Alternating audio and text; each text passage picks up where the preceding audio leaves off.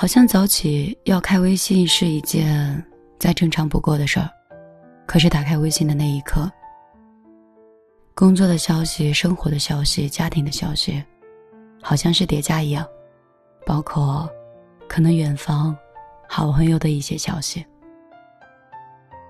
从醒来到起床，都要用两个小时的时间，你也会这样吗？我们有很多时间去用来刷抖音，用很多时间去听歌，或者用很多时间闲聊那些家庭琐事儿，帮感情里的其他的人做做分析跟判断。什么都有，可以听别人的抱怨，也可以去做一些好像看似不大不小的事儿，但是好像总是会忽略如何让自己更进步。也从来都没有思考过，今天的自己是否比昨天好了一点根基。我经常会觉得我生活中活得很迷失，以前的时候觉得生活太空了，空到你没有找到有价值的地方，所以你迷失未来应该做什么样的自己。后来终于找到方向以后，我发现我迷失了。听起来甚至觉得有点怪搞笑的，其实事实就是如此。当你在追逐自己梦想的时候，又变成了无尽的压力和无尽的忙碌的时候，你也会怀疑，这样的生活可真是你曾经的梦想？我想，人总是迷失的时候，大多还都是在。我经常说话说到一半会忘记，思路也是，所以我现在内容产出的东西会越来越少，可能我内心是一片空白吧。不能说是好事儿，但不能说是坏事儿，但总不是一件好事儿。我刚才想说到哪儿来着？我忘了，让我听一首歌吧。费吉说：“在直播间有人也这样吗？没有声音，应该不会。我想你可能需要退出直播间，重新进入，也许会刷新一下。像我这样的主播，嗯，这样断断续续的，时而直播，时而不直播，应该也不是什么大事儿吧？是不是只有我自己才会指责我自己，觉得做事情不够稳定和专业？”来自早晨的一杯蓝山咖啡说：“真希望每天早晨都能听到你的直播。”零幺幺五的朋友说：“醒来就可以听到米的声音，很幸福。”喜欢这样的音乐吗？也喜欢这样的陪伴是吗？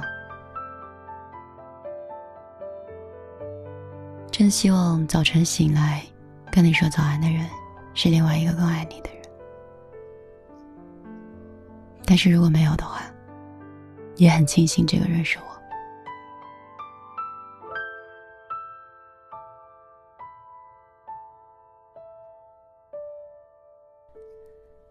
Only maybe 说正在喝咖啡，准备进入工作，喜欢这样的音乐和这样的你。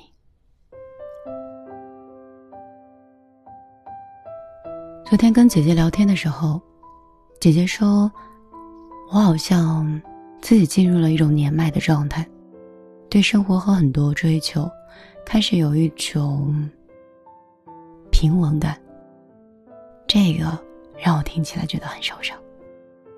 可能对于别人来说，觉得这是稳定的，也许，也许是好的，可是对于我来说，还真不是。”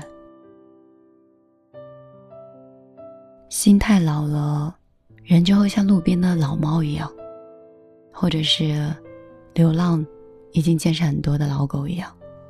可能这种形容词不够美，而是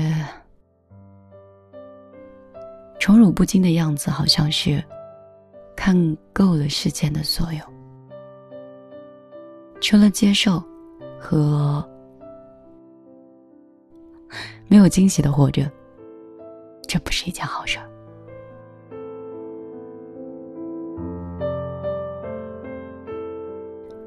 无名说：“小姐姐平时生活的都是这样的声音跟人交谈的吗？”应该不是吧？如果这样子的话，会不会有点太端着？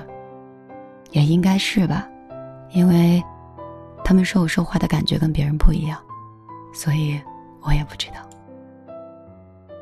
我很害怕电台主持人说话的声音是很做作的，就是那种做作的感觉，所以。